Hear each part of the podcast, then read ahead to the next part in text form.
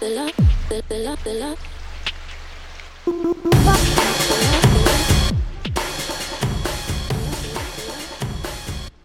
Assalamualaikum, salam sejahtera. Ini adalah podcast Tiba, GB dan juga Luke. Ah, rasa pelik lah.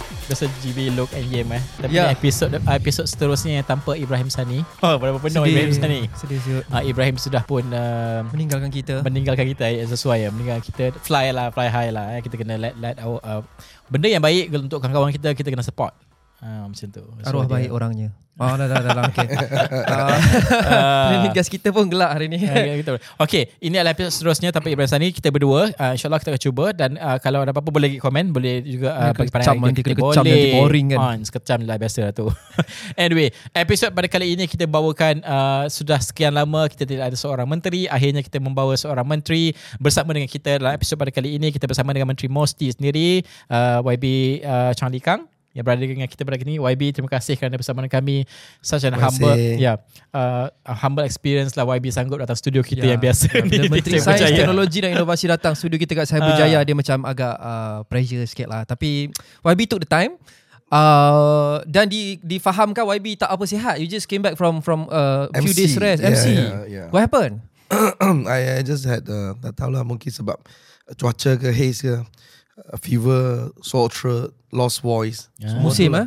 My Hmm. family Sama- all semua kena. Ya, Sama lah YB betul. I had that two weeks ago Kena ambil antibiotik baru baik tau Kalau you makan ubat biasa tak baik Ya, Ya, betul. Betul. memang, memang. And then now takut lah semua takut Rafizi Ya. Ah, he's back at now tapi dulu ya. everyone was afraid Rafizi and then we don't need another minister pun untuk pingsan dan matilah kita. Tapi is is the pressure that high ke sampai semua orang jatuh sakit ni maybe? tak pasti lah, tak pasti sebab pressure ke cuaca lah. Tapi yalah, uh, I think uh, ada ada ramai juga orang yang kena sakit lah. That's why kena hati-hati lah semua jaga kesihatan. Ya, lah. YB lagi lah. YB jumpa ramai orang uh, Dan juga uh, banyak stakeholders je. You kena jumpa. Of course ni lagi ni lah kan uh, Risiko lagi tinggi lah.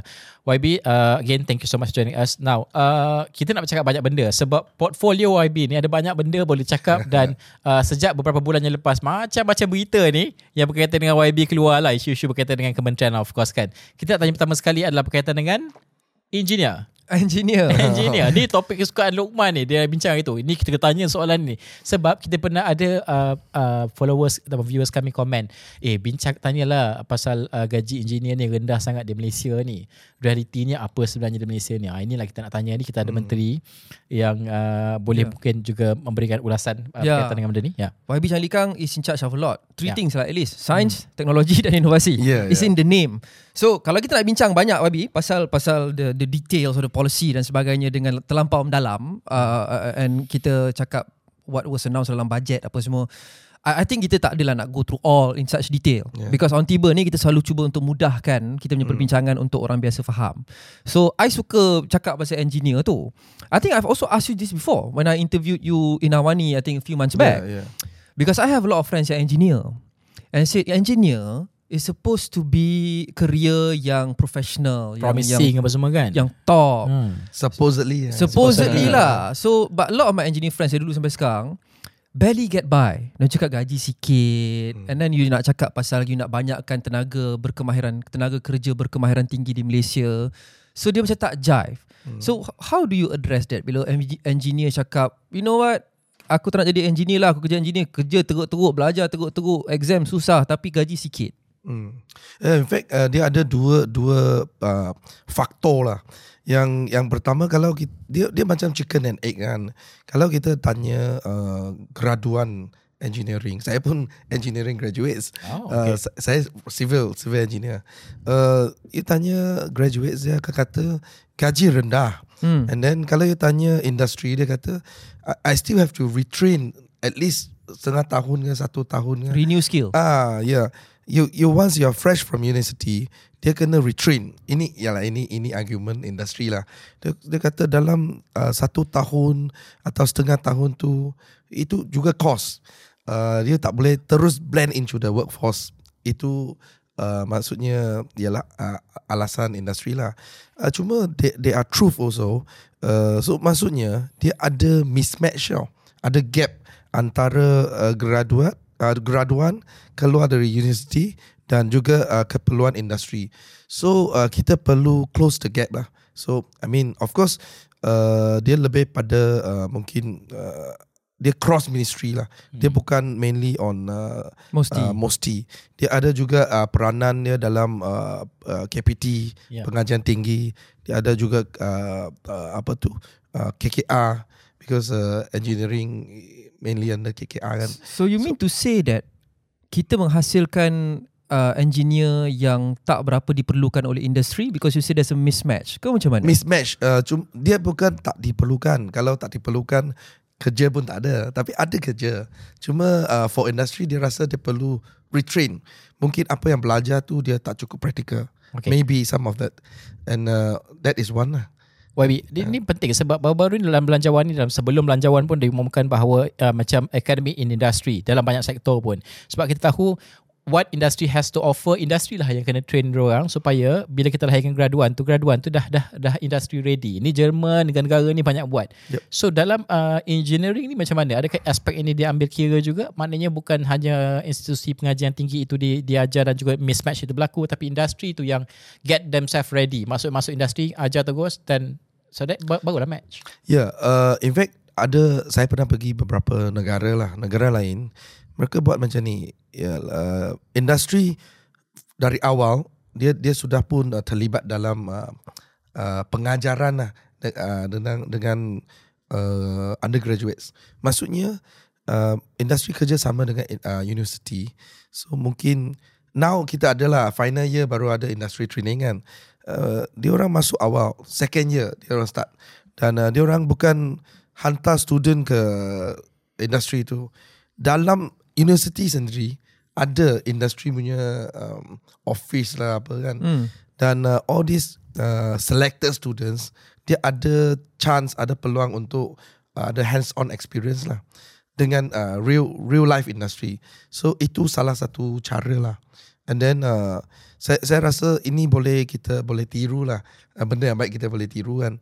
Uh, and then that that is one part lah uh, on keperluan industri lah. Tapi on the sec, uh, second part uh, saya rasa kalau kalau kita nak perbaiki isu ni ya, dia perlu uh, industri kita juga perlu ada uh, adoption of technology ya. Kita kena uh, adopt teknologi di mana kita kurangkan kebergantungan uh, uh, labor intensif yang kerja-kerja lab- labor intensif lah. Dan dia lebih uh, tumpu pada high skill high value uh, yang high wage punya kerja lah seperti engineer. Because uh, apa yang saya nampak sekarang mungkin sesetengah industri kebanyakan industri dia belum adopt uh, teknologi yang secukupnya. So uh, quite a number of them mereka masih bergantung pada uh, labor intensive punya uh, pekerja lah Kenapa tu YB? Sebab kita dah cakap pasal uh, industri kena adaptasi teknologi ni tak kira mana industri pun dah banyak dah lama dah kita sebut tapi it seems like orang susah sebab kalau bercakap pasal soal cost ada yang mengatakan bahawa certain industry ini adalah one of cost untuk you buat automate ke ataupun apa-apa digital ad- uh, adoption ke dan sebagainya tapi it seems like kita lag behind as compared to our regional peers. Dia dia dia memang ada cabaran lah sebab um, kebanyakan orang industri dia adalah inertia dia hmm. yang dia tak nak uh, mungkin dia kata okay lah saya lepas ni I bersara lah uh, so what for what for saya Hmm. hmm. melabur kan dan ada juga yang rasa uh, setakat ni saya masih doing well masih earning so uh, tak ada keperluan so ada ada juga yang di mana uh, mereka tak nampak um, kebaikan yang akan didapati lah selepas mereka adopt uh, teknologi. But I think uh, ada ada for the past few years lah dia ada sebabnya juga sebab uh, masa COVID kan industries um, industry they are more looking at uh, survivor uh, rather than uh, new investment kan. So saya rasa sekarang sudah pasca pasca pandemik so kita boleh start galakkan lah yeah. lebih banyak industri adopt teknologi. Ya, yeah, tapi the reality is YB lah, mesti ni. And I think kita pernah cakap pasal ni sebelum ni. Like with a lot of other ministries dan juga portfolio. Tapi especially Mosti, dia perlukan duit yang banyak lah. Ya, I mean a lot of what you do adalah R&D. Yep. R&D ni satu dunia is is just um, capital intensive. You kena letak duit banyak, you don't know when you're gonna get your results. Exactly. You, you don't know even if if you're gonna get results. Contoh nak bangunkan vaksin dan sebagainya. Dah kena ready juga kalau R&D to fail dan sebagainya. Yeah, Kan yeah, that's the- exactly. The risk you don't lah. even know whether you, you you will get your results. So now dalam keadaan di mana kerajaan ada kekangan keuangan, kan? Um, do you just have you just accepted the fact that okay mungkin R&D and budget tu mesti akan take a back seat dulu while we settle eko, uh, masalah ekonomi lebih mendesak like kos hari hidup dan sebagainya. Well, uh, saya rasa itu adalah satu cabaran lah untuk uh, MOSTI ataupun community science uh, untuk convince our colleague lah kan. Uh, sebab as you say lah, MOSTI selama ni kita two things, R&D, uh, main focus R&D dengan uh, teknologi startup. Dua-duanya, dua-dua ni dia perlukan dana yang uh, banyak lah. Dana yang banyak. Lepas tu dia macam uncertainty adalah. Dan tak tahu bila you boleh siap you punya R&D, bila boleh dapat results. Mungkin tak dapat result, mungkin gagal. So dalam dalam view ini kita kena ada satu uh, apa tu uh, satu sikap dare to feel berani gagal lah maksudnya gagal bukan sesuatu yang uh, negatif ataupun uh, you kena ada lepas you gagal ya ada stigma hmm. so kita kena ada sikap yang terbuka macam tu dan uh, keduanya uh, ialah kita tak ada dalam dalam science community ni ya, R&D startup dia tak ada low hanging fruits lah.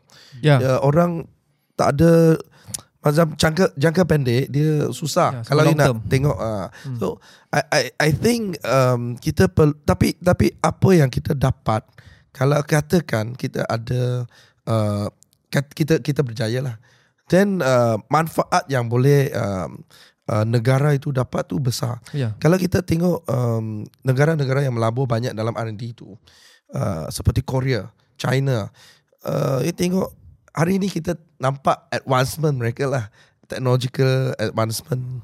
Tapi kita tak nampak berapa yang mereka melabur. Saya bagi contoh Korea. Uh, purata lah, rata-rata negara uh, kita labur dalam R&D tu 1 point something. Malaysia sometimes barely 1%. Ada yang 1 point something lah. Tapi Korea one of the top 4.5% every year. Against Maksudnya again GDP, GDP, ya? GDP Ya, ya. Dalam GDP tu 4 point something percent melabur dalam R&D. Uh, so tapi kita boleh nampak dalam proses tu banyak kegagalan lah, banyak failure. Tetapi kita boleh nampak is uh, apa tu?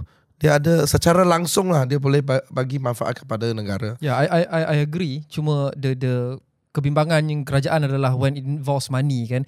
Di time yang mana kita kena jimat setiap sen, Perdana Menteri pun masih lagi tak ambil gaji sampai sekarang. Yeah. So it's considered a luxury untuk kita invest benda-benda yang walaupun dia tahu penting hmm. tapi it's considered a luxury for us to be able to invest dalam benda-benda yang mungkin nampak hasil di 10 20 tahun uh, dari sekarang. And also something that's not really something yang you boleh push as popular. It's not a populist thing. Let's say Yeah, kalau yeah. you you you inject duit ke dalam nak kurangkan harga beras. It's a very popular thing. Orang boleh nampak.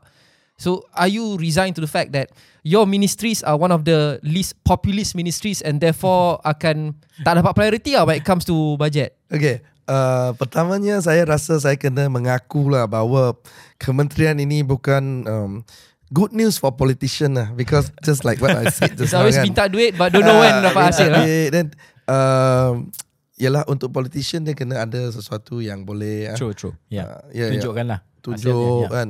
But but unfortunately ialah dalam Mosti ni kita tak nampak yang uh, uh, kebaikan tu lah.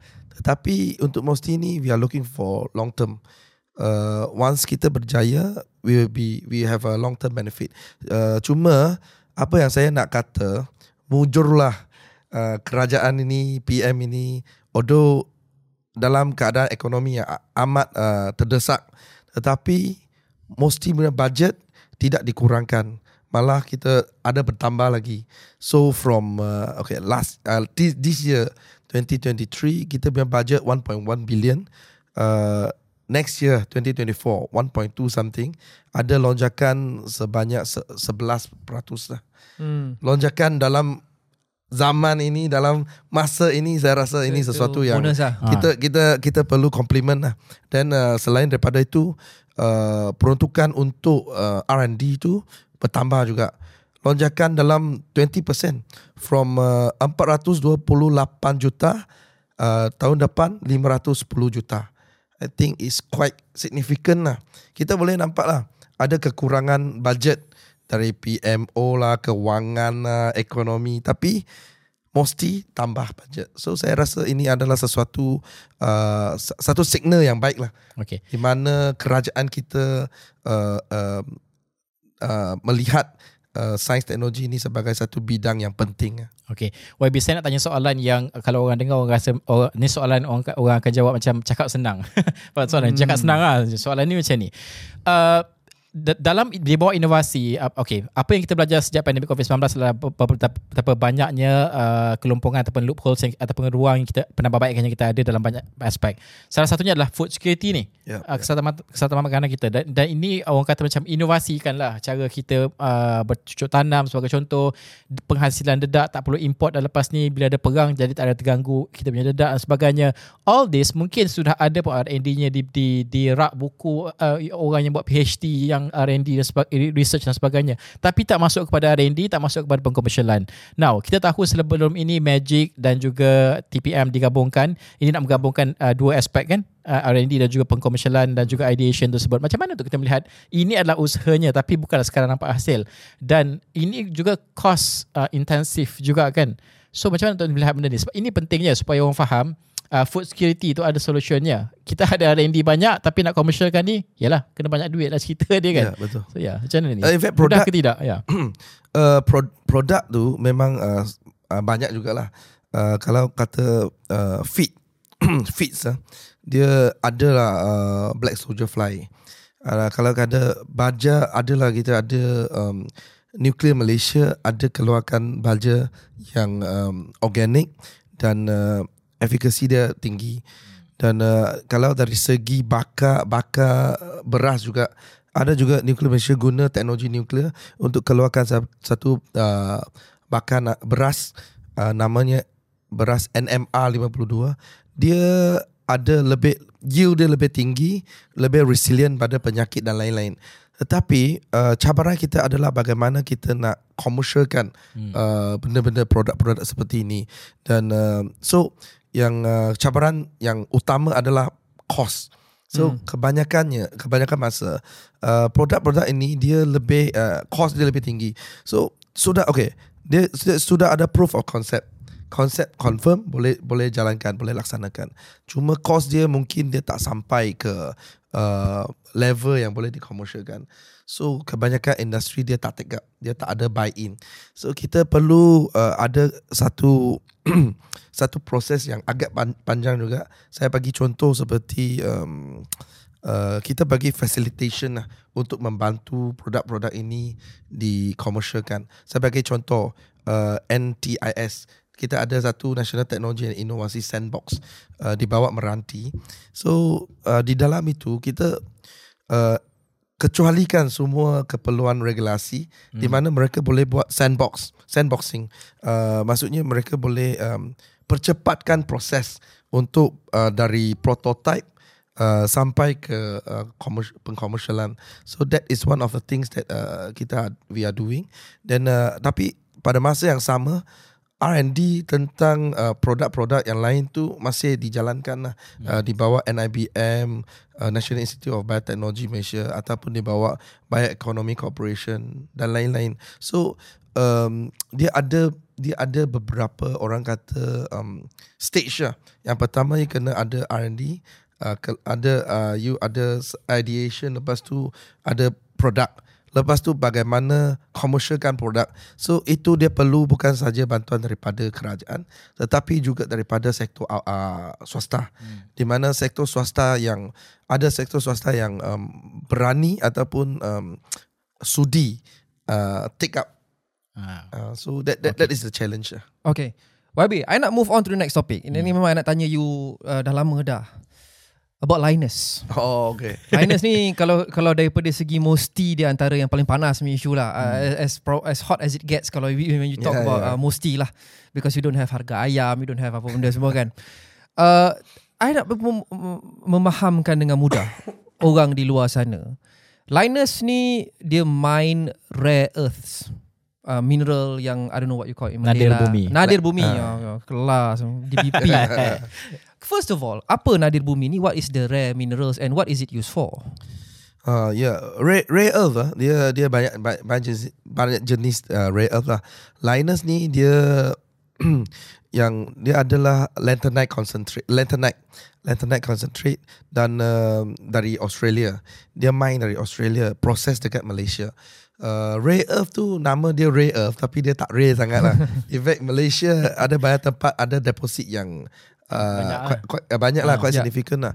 So, uh, apa guna rare earth ni? Uh, rare earth ni digunakan untuk uh, banyak produk, especially in uh, renewable energy sector.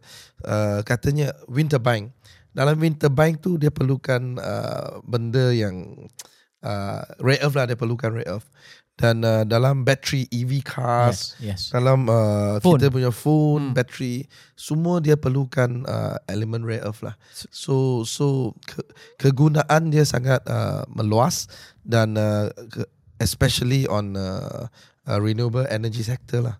That's why rare earth industry dia menjadi industri yang sangat penting lah. Especially we are talking about uh, uh, apa tu? Uh, uh, net zero emission Yeah. by 2050 semua kan. So yang orang risau dan banyak kontroversi last time is the uh, the the mining of these rare Yeah, earths yeah, ni yeah. dikatakan uh, memudaratkan alam sekitar. Is it how do, how does it work? Is it so aku, aku memang tak tahu langsung pasal benda ni tau. Uh, uh, so is it radioactive Duduk- or is yeah. it uh, merosakkan hutan or macam mana? Uh, dia okay pelombongan dia memanglah I mean of course uh, apa-apa aktiviti pelombongan uh, mining activity dia akan ada kesan pada alam sekitar lah.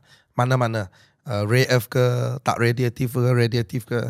So um, that one uh, kita kena just how to minimize dan kena strike a balance between uh, uh, manfaat yang ia nak dapat tu dan juga um, uh, jangan uh, jangan memudaratkan uh, alam sekitar lah. That is on uh, mining mining activities lah.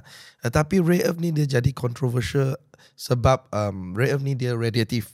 Hmm. Uh, saya bagi contoh di Malaysia uh, rad, radiativity tu dijaga oleh dikawal oleh um, uh, Jabatan Tenaga Atom lah dia melalui AELB Atomic Energy Licensing Board.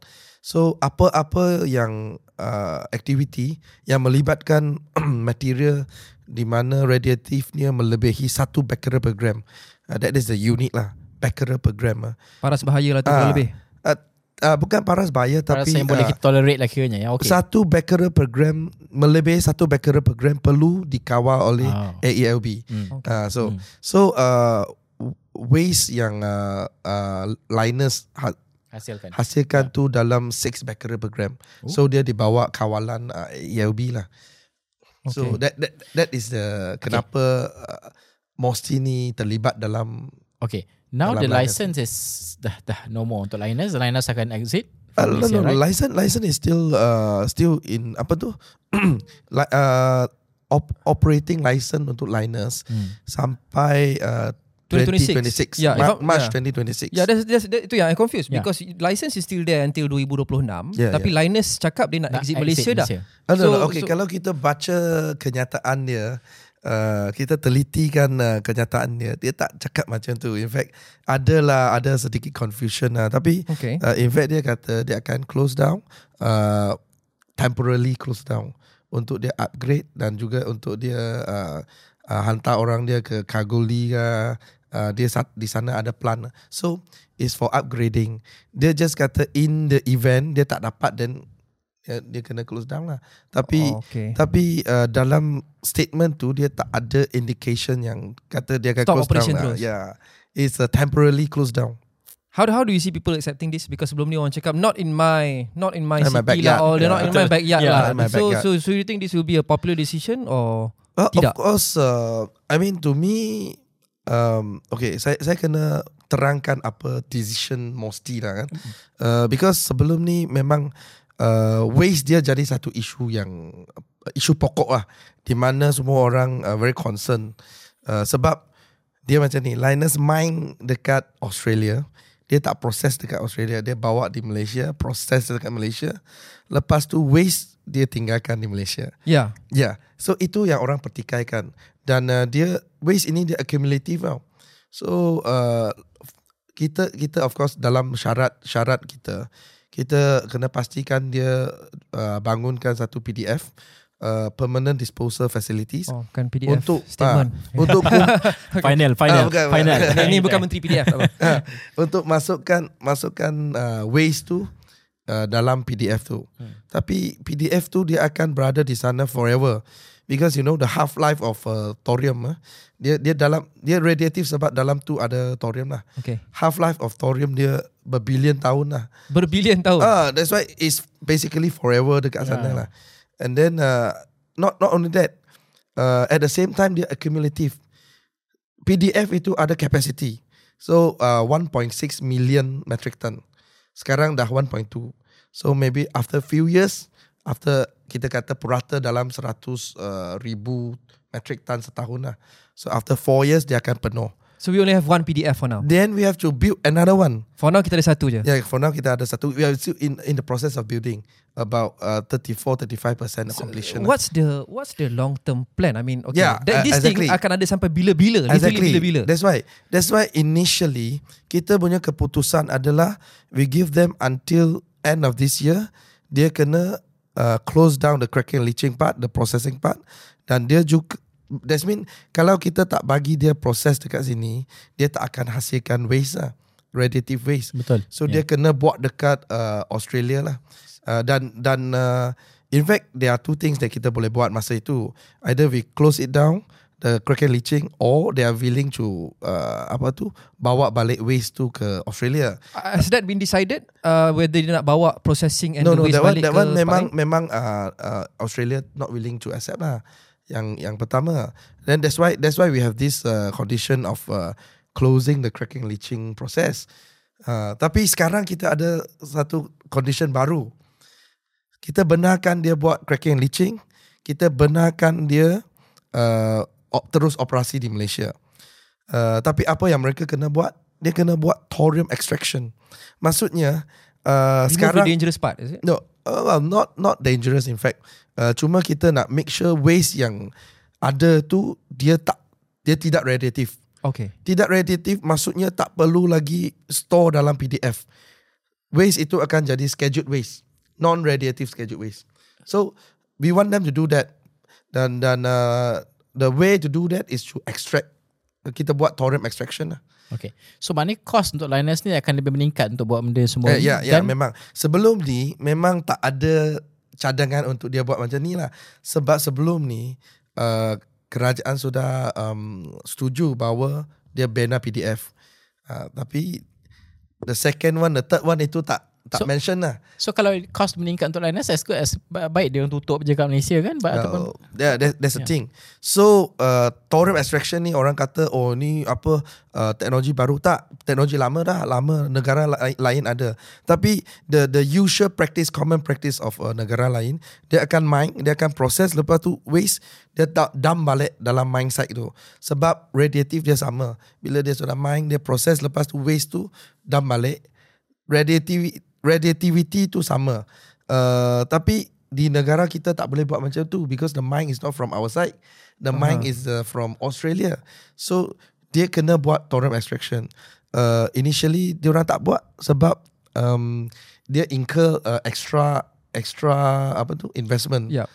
Uh, tapi after some negotiation and after and after they found that thorium tu sangat berharga. So uh, ada lah boleh buat lah. So they they are willing to do lah. Satu PDF Oh. berapa YB? Cost dia? To to build. To to build uh, uh, I'm not Roughly. sure. I, I I I do not have the apa tu. I do not have the figure now. Tapi uh, to build PDF dengan maintenance dia uh, mahal jugalah.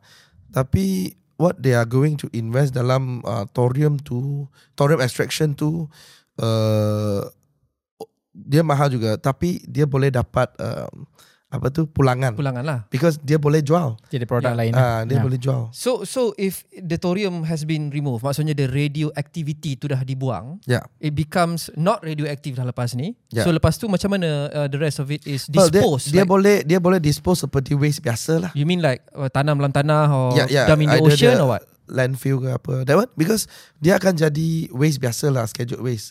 Uh, industry waste yang biasa lah.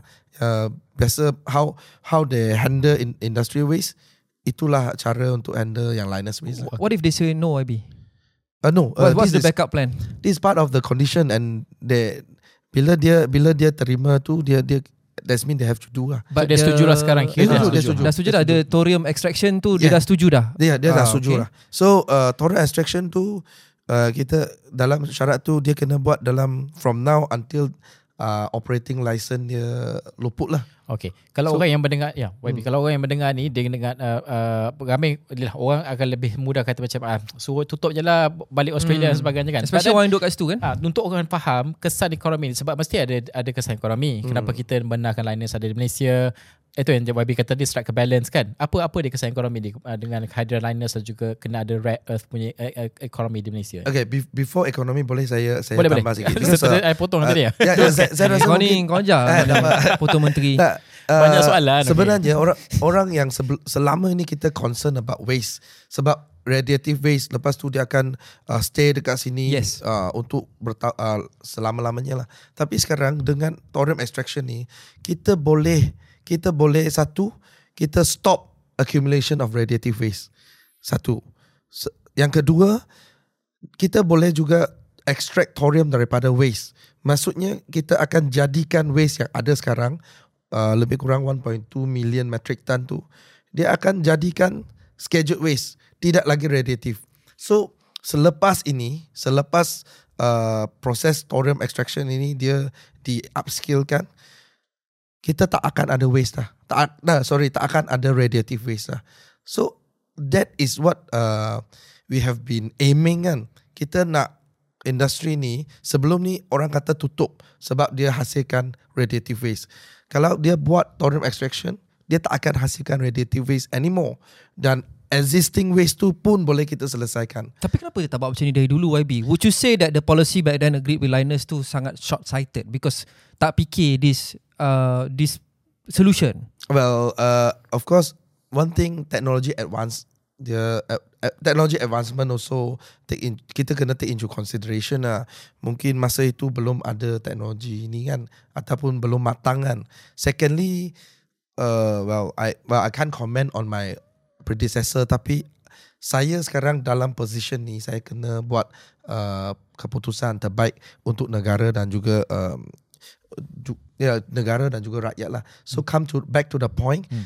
Uh, I just want to let people know that uh, kita dealing with satu isu lama di mana dia sudah pun beroperasi selama 12 dekat dengan 12 tahun lah. Hmm. So uh, kalau kata economy point of view uh, memang setakat ni belum ada lagi because uh, uh, dia Linus dapat pioneer pioneer status lah di mana dia dapat uh, tax exemption for 12 years tapi uh, starting from next year dia dia akan start 12 pakai- years ends next year lah. Ya, ya, dia akan start bayar cukai uh, corporate lah.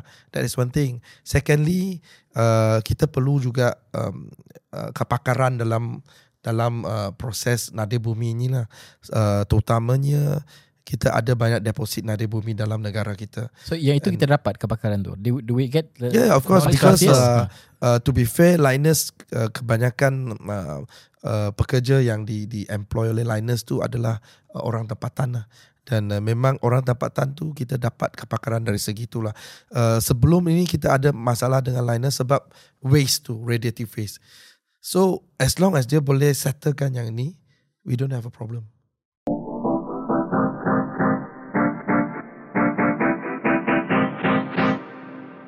Alright, itu pasal Linus. Uh, ada banyak lah tapi kita tunggulah perkembangan lain kan. Ya. YB akan time to time akan bagi perkembangan ni.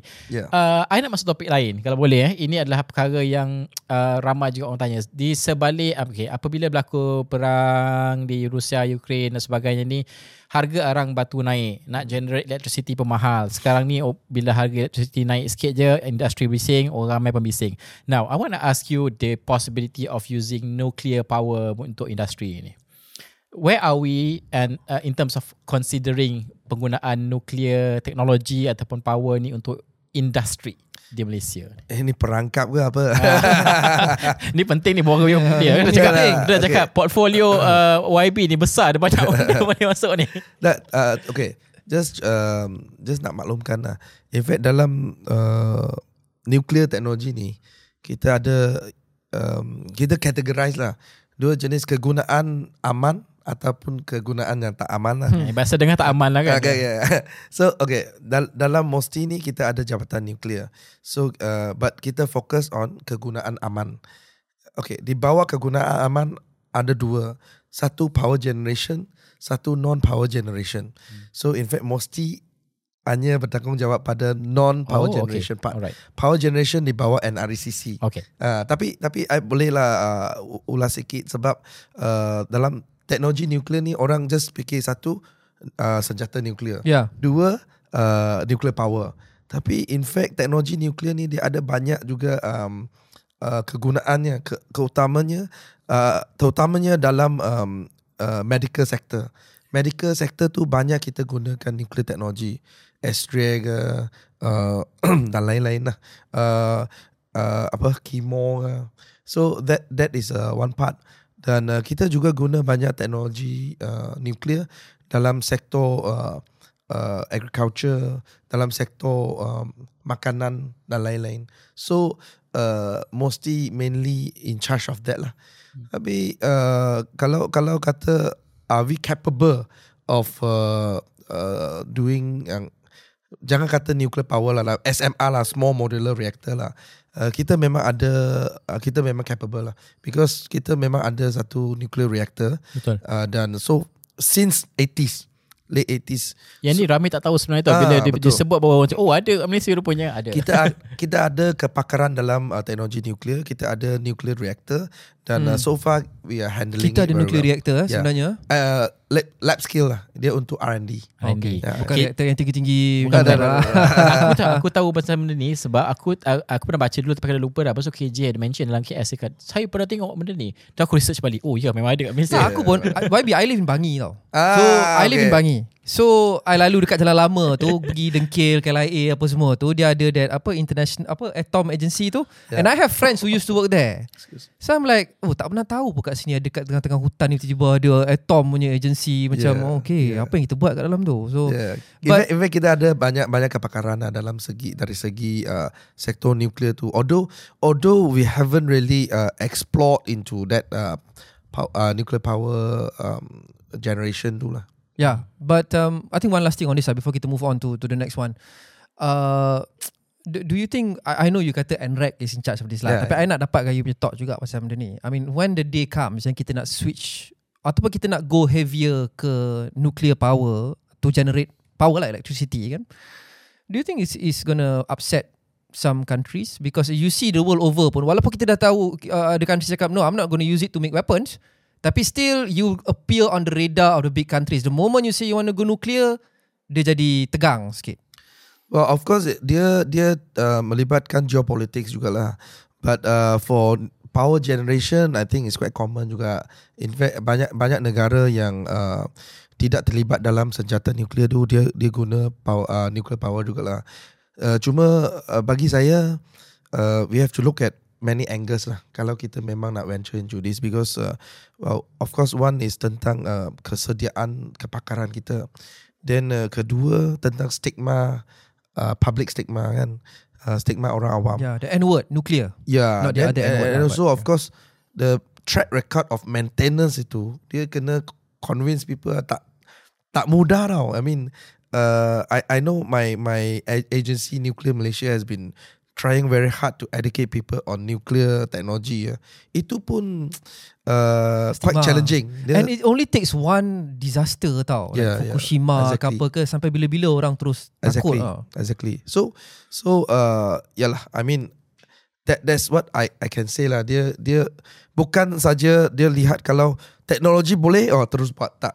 Uh, they they involve a lot of factors also lah. okay Okay. Uh, ketika dibentangkan NIMP uh, baru-baru ini topik lain lah NIMP baru ini ataupun New Industrial Master Plan ni uh, ni bawah MITI lah kan?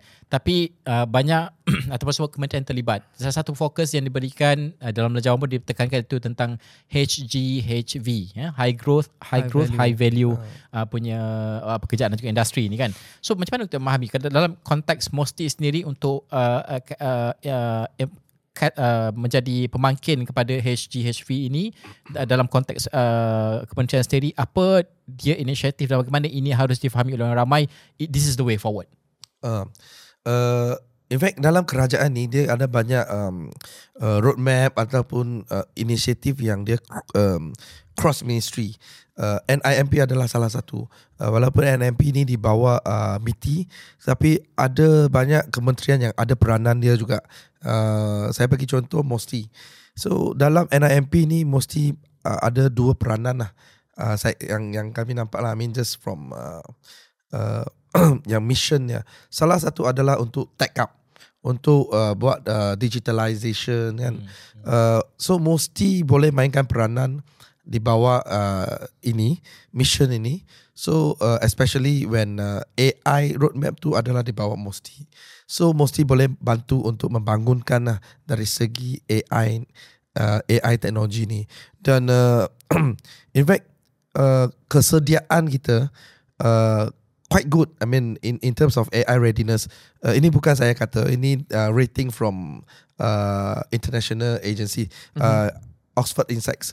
Uh, mereka rank Malaysia dalam uh, kedudukan 29 uh, in the world globally ya, in terms of um, AI readiness index. So maksudnya uh, we uh, we have the kita ada ada mm, kepakaran tu kita juga uh, tersedia lah uh, untuk untuk venture into this uh, sector lah.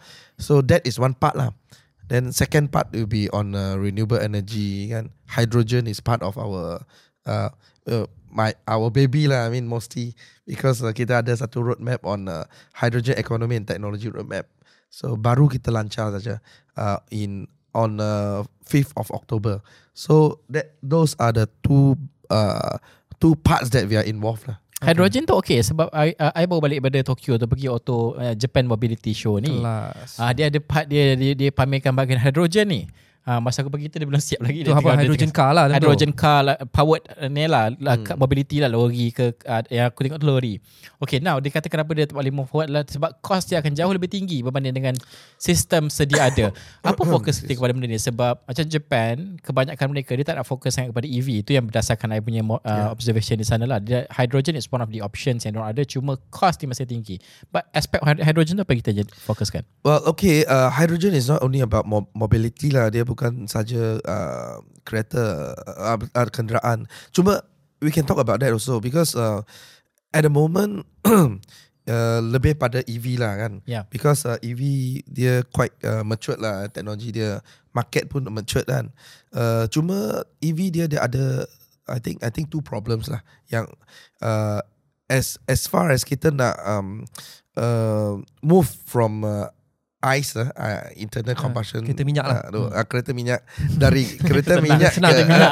ke EV uh, sebab kita nak uh, apa tu cu, kita nak kurangkan uh, greenhouse gas emission lah uh, tapi dia pembuatan bateri EV dia footprint carbon footprint dia uh, Nak agak gener- besar juga Nak generate electricity pun nak kena banyak lagi Yeah. lepas ni. so that is one. Then uh, secondly dia dia juga uh, apa tu uh, dari segi pengisian uh, nak Fuel, nak nak yeah. uh, charge tu. Ah, Yeah. charge tu. Yeah, Dia yeah. akan ambil masa agak lama lah kalau Hmm. berbanding dengan isi minyak kan. So these are the two pain points lah. Uh, that's why negara-negara seperti Jepun they are looking at uh, hydrogen.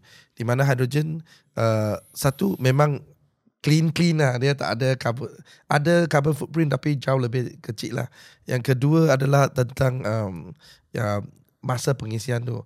Dia boleh uh, at par dengan pengisian minyak. Oh, so Ah. 5-10 minit macam tu je lah. Uh, yeah, maybe less than that. So, so nanti in the future if that ada hydrogen car, I, I cucuk ni keluar angin je lah. Eh, dah. So, that, yalah, how would eh, that work? ah, dia Ah, gas nak lah, dalam, pergi, dalam ah, gas lah. Isi hydrogen. Ah. Bukan isi minyak, isi angin. Ah, Yeah. yeah, something like that. Okay. Uh, uh, cuma dia ada satu pro- problem production dia cost of production dia cost of uh, uh, transporting transporting dia uh, Mahal. masih mahal sekarang lah uh, tapi tapi saya saya nampak dia macam ni uh, sebab dia tak uh, digunakan secara Tak secara secara uh, besar. luas lah. uh, Ya. Hmm. So dia dia memang ada masalah tu tapi sekiranya dia berjaya dikomersialkan uh, cost dia akan jatuh.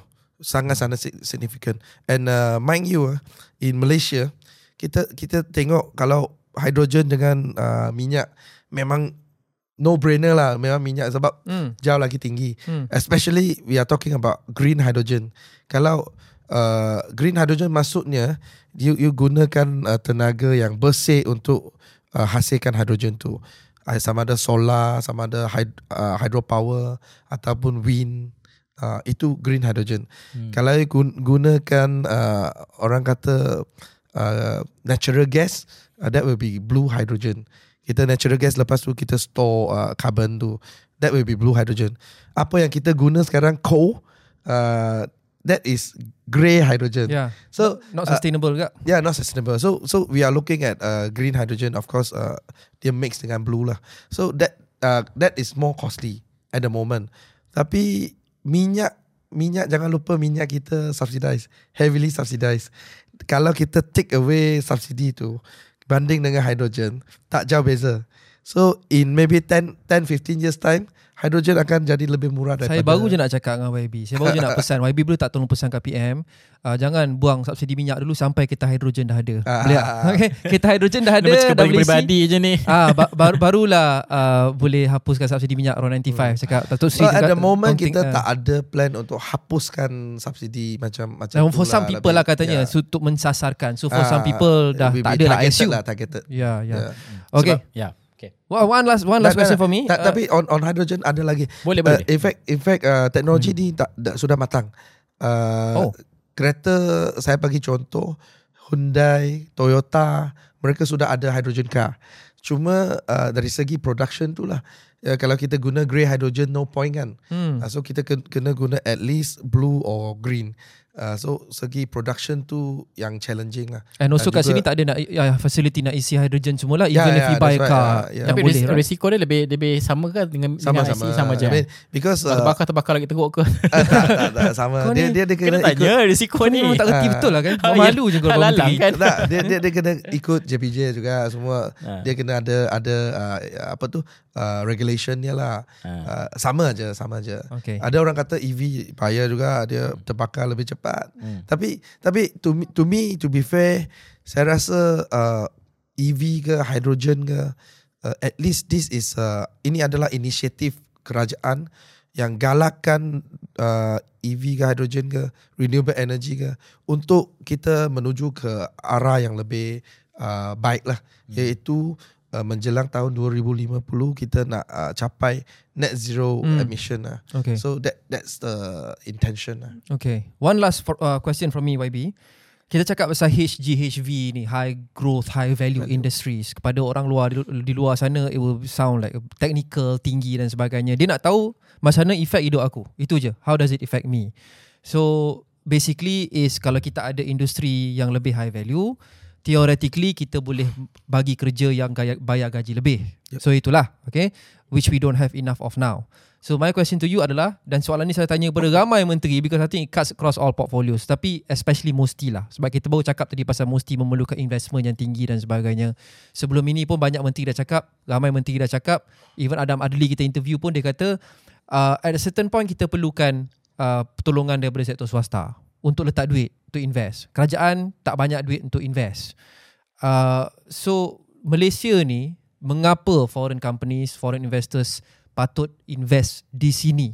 Mengapa ia masih lagi menarik untuk invest untuk bantu bangunkan kita punya high growth, high value industries as opposed to countries like Vietnam dan sebagainya? Why? Okay, uh, yang pertama tadi uh, kita sebut tentang high growth, high value. Apa yang boleh rakyat manfaatkan lah. As you say, high, high growth, high value ni penting sebab sebelum ini kita punya strategi adalah dapatkan FDI. Hmm. Dan uh, kita tak tengok dia FDI tu dia Impact dia lah. Ya. Ah, Ah. dia labor intensif ke, capital intensif ke, teknologi intensif ke tak. So banyak juga masa itu, banyak juga yang masuk tu, FDI masuk tu dia labor intensif. Labor intensif, so okay lah banyak lah nampak figure tu ada FDI berapa billion investment. Tapi dia buka kilang yang perlukan lower skill, lower wage uh, punya pekerjaan. Yeah. Then uh, at certain point of time uh, tenaga kerja kita pun sudah kurang kompetitif lah dari segi uh, wage kan kita kena ambil dari uh, pekerja asing dari luar kan Supaya bayar, bayar, ah, bayar gaji lagi bayar rendah. gaji lebih Ya. lebih rendah so so dia dia macam satu vicious cycle tau vicious cycle uh, only uh, dari segi data nampak cantik lah. Berapa bilion masuk pelaburan masuk. Tapi uh, in fact dia tak membantu untuk apa kan me, me, membawa kita ke atas lah. Kita so so now we are looking at moving up the value chain. Yang pertama kita kena make sure lebih banyak teknologi adoption. Yang kedua uh, pel- pelaburan yang masuk tu kita kena make sure dia capacity uh, uh, capital intensive ataupun technology driven. So uh, those are the things we are looking at. Dan uh, saya bagi contoh salah satu adalah space industry. Hmm. space industry tu uh, I've been talking about lo- rocket launcher lah. Uh, dia perlukan memang perlukan um, uh, kepakaran yang tinggi Ya. high skill high wage. Uh, saya bagi contoh kalau kita ada satu pelancar roket dekat Malaysia ni of course there will be only one uh, in the region lah Bahaya YB cakap pasal pelancar roket. Tadi cakap pasal nuklear. Nanti orang salah faham nanti. Uh, roket ni dia tak bayar pun. In fact, every year there are so many rocket. Bila kita kata melancarkan roket tu bukan roket yang bawa orang.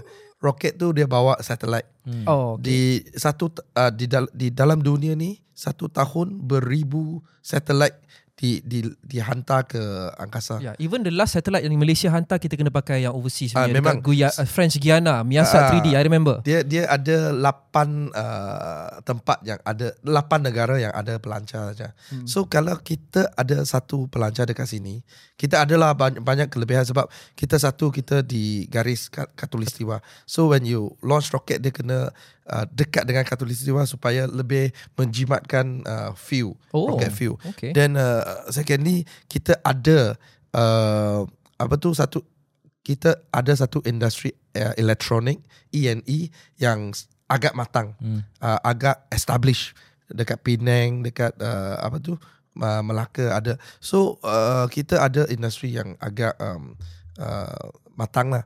Dan uh, ketiga kita ni Malaysia sangat bernasib baik. Kita di luar um, earthquake belt, kita ada volcano. So uh, kita kurang bencana alam lah. So uh, itu adalah uh, advantage kita lah. Dan uh, to be fair ya, bagaimana kita dapat manfaat dari dari membina satu ro- rocket launcher. Kalau kalau uh, kita ada satu rocket launcher, rocket tu memang bukan kita, kita bina lah. Kita Hmm. just uh, uh, provide facility saja, provide service. Tapi rocket tu dia kena bawa dari negara lain. So roket tu dia tak boleh bawa satu besar-besar roket dia atas kontainer hantar. Dia kena by apa tu? Dia kena pecahkan. kan? lah, ha. Ha. So bila dia sampai sini, dia perlu orang untuk assemble. So kita akan ada kita akan dapat membangunkan industri untuk assemble roket. And also negara akan bayar Ah. untuk pakai rocket launcher kita lah. Ya, That's the dan idea lah. dan kita juga akan ada industri untuk assemble. Kalau tak uh, kalau tak manufacture, kita ada industri untuk assemble satellite. So ini akan jadi uh, as, as we say high value, high growth punya industri akan bermula bertapak di sini lah. Uh, kita fikir balik dulu kita buat uh, proton. Orang semua ketawakan kita kan. Alah, you semua you ambil dari Japan, you assemble aja. Tapi that's the stage that we have to undergo kan. Kita perlu start from small. Lepas tu sekarang Kita buat sendiri. buat Ya. sendiri lah. Hmm. Ini dan uh, 99% of uh, saya bagi contoh sebab Proton di kawasan saya uh, Tanjung Malim, 99% of employees Proton adalah orang tempatan. Ya. Uh, dan dan uh, plan dia ada di Tanjung Malim. So kita kita sendiri buat. Okay. So that that's how kita uh, membangunkan satu industri lah. YB uh, sebagai uh, penutup saya ringkas ni. Oh. Oh. Launch uh, tempat launching roket ni kalau kalau lah kita nak buat pada pandangan YB negeri mana yang sesuai ni?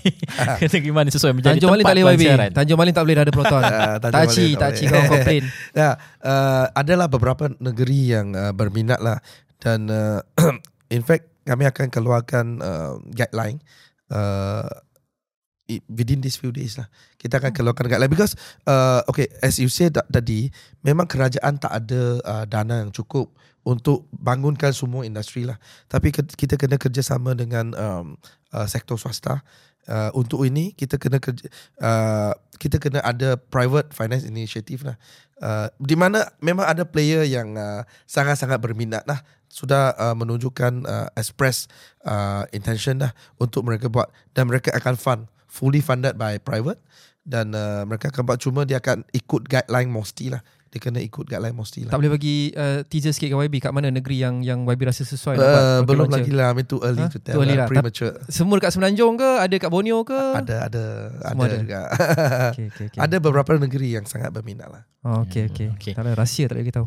Okay, here's to fikir lah rocket negeri, launchers. Negeri mana yang ada kawasan yang yang luas uh, untuk ni lah. Boleh gunakan. Kena kawasan luas kan kena jauh daripada Perlis kawasan. lah Mana boleh kau Tapi buat- boleh kecil.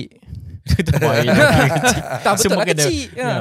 Perlis. Kan kita launch kan lah. masuk Thailand kan marah dah. Satu tu kena keluar sekejap Tu masuk balik Anyway uh, YB thank you so much for joining us Thank It's you. really Thank uh, you, such thank an you, honor lah Adi, thank you, Untuk Lord. YB datang ke studio kita Dan juga uh, bincangkan Ini topik semua ni uh, uh, uh, Benda-benda yang menarik lah Benda yang uh, Yang sebenarnya Like it or not Dia berkaitan dengan kita juga right? Yang, Ya, yang ni orang walaupun bunyi kan? dia macam tinggi dan teknikal Ah, kan. So tak. kita cuba cuba cuba bagi orang faham lah Ya, how it affects them. Hmm.